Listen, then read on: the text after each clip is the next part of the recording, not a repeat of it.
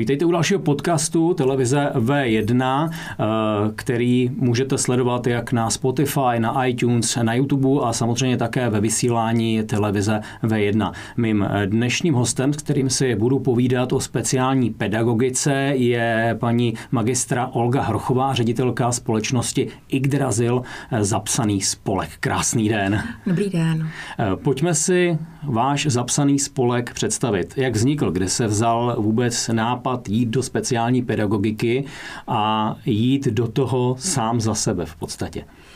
Já jsem eh, o tom, že vlastně speciální pedagog a už eh, mnoho let zpátky jsem přemýšlela o tom, že vlastně odejdu eh, ze školy a že jako touto prací se budu zabývat vlastně v nějaké soukromé poradně což jsem teda v roce 2000 realizovala, ale najednou se tam objevili rodiče, kteří hledali nějakou pomoc pro své děti, takže z jejich impulzu vlastně vznikl spolek a my se zabýváme nejenom tady nějakou nápravou specifických poruch, Eh, doučováním, máme tam různé přednášky, výtvarné semináře, ale to, co vlastně je to gro v současné době, je domácí individuální vzdělávání pro děti, které by vlastně ve škole měli daleko větší problémy, rodiče hledali nějakou alternativu a mm, díky tomu, že vlastně se zabývám tou speciální pedagogikou,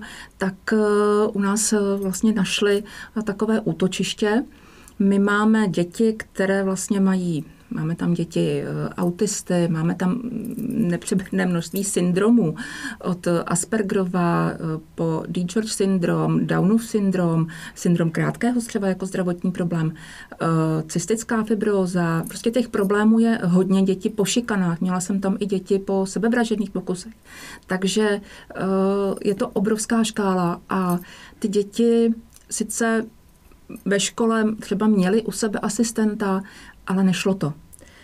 Eh, byly natolik eh, psychosomatické problémy tam nastávaly, že to prostě nešlo. Promiňte mi ten výraz, eh, není to taková jakoby rozmazlenost doby, že se vytvořilo tolik syndromů, že lidé najednou se mohou vymluvit na to a to, proč mi nejde vyučování, proč mi nejde výchova a pak si nacházejí speciální pedagogiku. Není to tím? Já si myslím, že úplně ne. Ono to, vlastně ono to sebou ta doba všechny ty eh, syndromy, eh, některé syndromy sebou ta doba prostě přinesla, eh, některé ty specifické poruchy také, to jsme si v podstatě některé věci tak jako víc jsme si zavařili tou dobou. Ono, když se podíváme vlastně do historie, tak ono tam vždycky něco bylo. A ta křivka, ten nárůst třeba jenom u dyslexií, eh, velmi strmě šel s nárůstem televize. A v současné době eh, si spousta eh, rodičů, učitelů stěžuje, že vlastně děti jsou roztěkané, že autority neberou. Těch problémů je hodně, ale musíme se podívat, co vlastně se s těma dětma děje. Eh, těch podnětů, které oni vlastně musí vstřebat v současné době, je tolik, že to ta dušička dětská prostě není schopná zvládnout. Eh, to, co měli dřív děti, byl pohyb. A ten jim neskutečně chybí. A to je takový ten i ten vnitřní pohyb. Děti víc běhaly. Eh, když chceme, aby dítě sedělo v klidu, tak ono musí mít ale zvládnutou tu motoriku. Vlastně vyběhaný dítě je schopný sedět ale jinak jako ne, ono to potřebuje nějak jako za sebe dostat. A hlavně ještě věc, kterou já třeba tam hodně dělám u těch náprav, je přes ten pohyb, protože uh, mnoho dětí má uh, vlastně nezralé některé pohybové vzorce, tím, že uh, ono to může být eh, třeba i trošku vinou rodičů, anebo i taky ne. Něco se třeba mohlo eh, v tom prvním roce se mohlo eh, udělat dřív, něco později. Mohlo se mohlo přeskočit nějakou vývojovou pohybovou fázi. Takže já tam vlastně vracím zpátky k pohybové vzorce a potom vlastně to dítě je schopné nějakým způsobem fungovat, když ty dráhy znovu projedeme. Já úplně vidím, eh, že někdo řekne, dřív nás řezali a fungovalo to a všechno bylo v pořádku. Není to tím, že děti jsou rozmazlené, že by potřebovali víc zmlátit, no. víc klečet na hrachu. Někdy by to možná bylo dobrý. Eh, já si myslím, že to je o té, o té důslednosti. Jo. Rodiče se hodně jako uh, proměnili a doba se proměnila. Je tam trošku, bych řekla, i taková lenost té důslednosti. Jo, tam opravdu děti potřebují hranice. Bez toho to prostě nepůjde. A uh, protože ty hranice, to je ta bezpečnost pro ty děti. Oni je potom v pubertě ještě si pěkně protestují, takže tam ty třecí plochy jsou velmi důležité a protestují, když to funguje, když ta hranice tam prostě je. Musí být taková, aby, uh, aby byla pro ně přijatelná. Je hrozná škoda, jako, že vlastně se žádná příprava na rodičovství jako není. Já, když jsem učila, tak jsem vždycky ty děti, eh, věděla jsem, kterou fázi vlastně procházejí a na začátku školního roku jsem o tom rodičům vlastně povídala kde se nachází, co je čeká i jak by to mělo vypadat. Ty doporučení tam rodiče vlastně dostali. V současné době ty děti, které já tam mám, tak to mám to samý s těm rodičema. Když tak jako potřebují poradit, kam to dítě dostat, jak pracovat, tak to tam prostě jim řeknu, kde jsou, s čím můžou počítat. V jaké fázi by měly organizace rodiče eh, vás kontaktovat nebo kontaktovat speciálního pedagoga a začít se s ním radit, kdy už se dá říct, že to sami nezvládnou, kdy opravdu už je potřeba ta speciální pedagogika. A propo, je opravdu potřeba? Já si myslím, že je. V současné době ano. Uh, protože ono to už začíná vlastně ve školkách. Mně tam přijdou děti, uh, třeba se rodiče chtějí jenom poradit, jestli je zralé na školu a uděláme pár jednoduchých testů a já to vidím, jestli ano nebo ne. A pak tam mám třeba přijde třeťák a on není schopen překřížit čáry. Ale to je někde pohybový vzorec, který tam někde chybí. Jo, tam v současné době vidím i maminky, eh, které nosí eh, děťátka v šátku. Jo, někdo namítne, dítě taky nosili na to pole. Ano, ale ty děti měly daleko víc pohybů, takže oni si to vlastně jako protáhli ty dráhy sami. Ale miminko musí ležet. Neříkám, že stoprocentně vždycky můžete ho přenést, ale pokud se napínají dřív zádové, šíjové svaly, eh, něco prostě se přeskočí nebo nedovine, nedovine, ne, vlastně ten, tak ta, se to, ta dráha se tam prostě nedá, jako nedovine se, takže pak nám vzniká problém. Hmm, a pak člověk musí přijít za vámi. A co když si, to, co když si tohle člověk uh, nepřipustí a říká si, že všechno dělá dobře, protože v současné době všechno vygooglíme, všechno si najdeme a těžko se nám možná samotným říká, že něco jsme udělali špatně a měli bychom jít k nějakému odborníkovi. Eh, máte případy, které jsou těžké, nebo máte případy, které jsou jenom tak na začátku pomoci? Eh, jsou nějaké těžké případy? Jak by mohl vypadat u dítěte těžký případ? Těžký případ eh, je třeba ten, že mi tam přijde dítě v páté třídě, které špatně mluví, které nechápu, jak ve škole na to, to mohli vlastně zanedbat. Eh, sluchová syntéza a analýza slova prostě není. Ono není, eh, nenapíše slovo, protože to prostě neslyší. Není tam ten trénink. To se musí nacvičit. I přes ten pohyb. Zase děláme pohybová, pohybové věci, děláme uh, slovo, které se rozloží po písmenkách, chodíme, tleskáme. To se tam uh, dá, ale to by se mělo podchytit mnohem teda dřív. Potom, když už je to třeba v té páté třídě, tak to je hodně, hodně moc práce. Jsou případy, u kterých se dá říct, že jsou nevratné a už s tím nepomůžete? Uh, myslím si, že zatím jsem se nesetkala s tím, že bychom to nerozchodili, tak říkajíc. Zaplať pámu. Zaplať pámu. Aspoň do nějaké doby. Jo, že se to nějakým způsobem se to dá, ale je to opravdu hodně práce. A je to práce i doma pro ty rodiče, protože jim řeknu cvičení, co by měli dělat, a jak by to mělo vypadat. A potom na té kontrolní návštěvě si to projedeme, jak to vypadalo.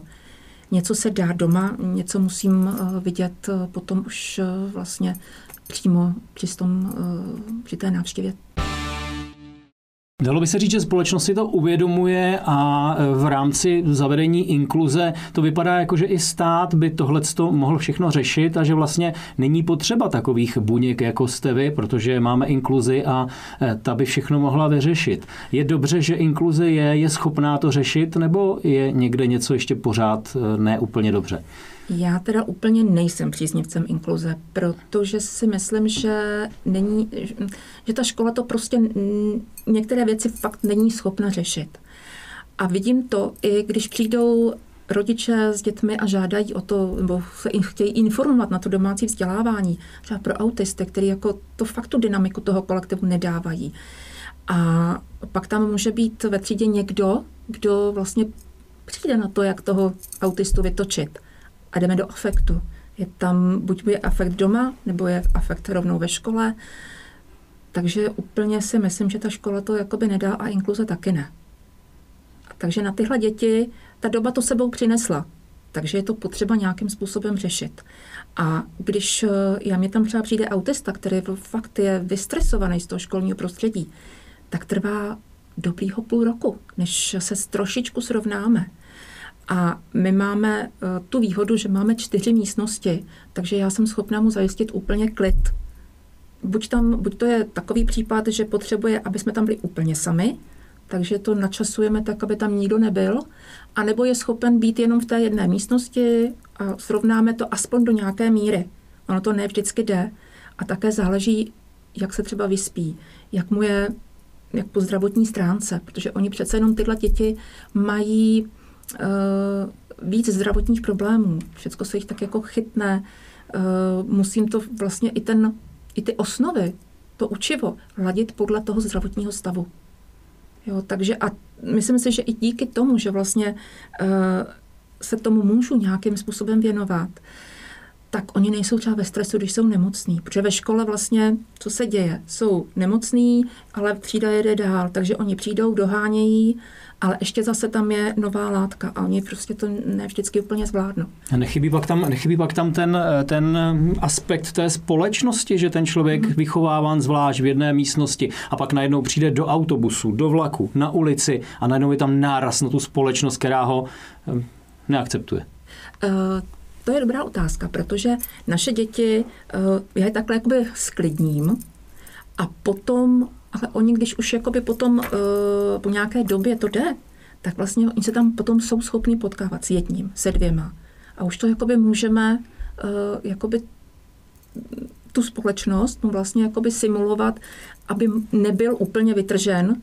Krom toho teda ještě uh, máme velmi dobré zkušenosti s pardubickým ricem, kde některé děti taky chodí na nácviky uh, těch sociálních dovedností, takže to si myslím, že jako tohle úplně problém není. Mimo to, potom ty děti, eh, třeba těžký autista úplně ne, ale eh, mnoho těch dětí chodí na kroužky. V tom menším kolektivu, když je něco opravdu jako chytne a baví, tak to zvládnou potom líp.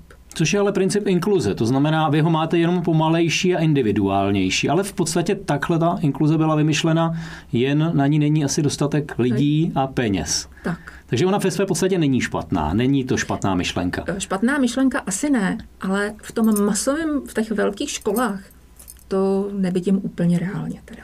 Když se vrátím zpátky, to znamená, že kdyby rodiče eh, byli včas eh, přemýšleli a doma zakázali televizi, nařídili x kroužků, nevozili děti do školy autem, tak by se předešlo velké části těchto problémů? Jde to takhle zázračně vyřešit jedním Já mávnutím proutku? Myslím, že úplně ne. Ono se musí opravdu začít uh, už přemýšlet, když to miminko je malý a uh, mít, tu, uh, mít to trošku srovnané. Uh, po případě i třeba nějakou přednášku, nebo i třeba můžou být k nám. A já tam taky jakoby s rodičima nějakou osvětu dělám vývoj těch, těch dětí v předškolním věku, miminka, jak, jak vlastně to by mělo být v tom ideálním případě. A uh, je to o důslednosti. Zase se k tomu vracím, protože ty rodiče uh, tak jako odloží dítě, dají mu mobil, a to vidím den co den, protože tam uh, vlastně máme i i dětská skupina, tak jako kousíček od nás je, takže vidím, že děti mají mobily, hrajou jednoduché hry, ale hrajou. A to si myslím, že teda jako úplně ne.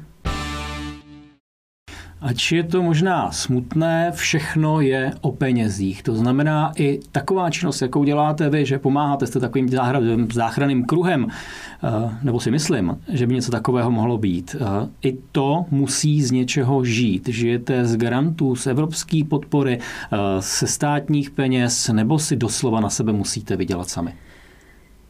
My si musíme na sebe vydělat sami. My jsme placená služba, Žádné dotace, granty, nic takového nemáme.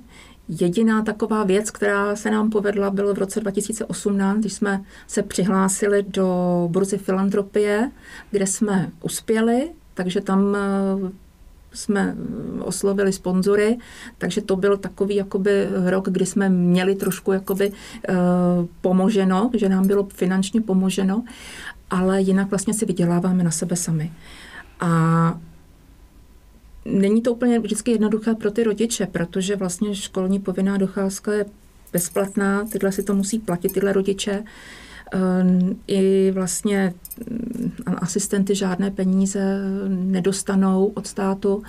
Ehm, některé rodiny, protože tam mám i maminky samoživitelky a není to úplně eh, pro ně jednoduchá věc, nebo i rodiče sami jsou třeba nemocní a nemají příliš mnoho finančních prostředků, tak eh, spolupracují s některými nadacemi, které je třeba částečně podporují. A není to vždycky úplně pro jednoduché. No. Burza filantropie, my jsme se vlastně potkali eh, na plesu, který eh, byl o filantropii, ples médií a filantropie.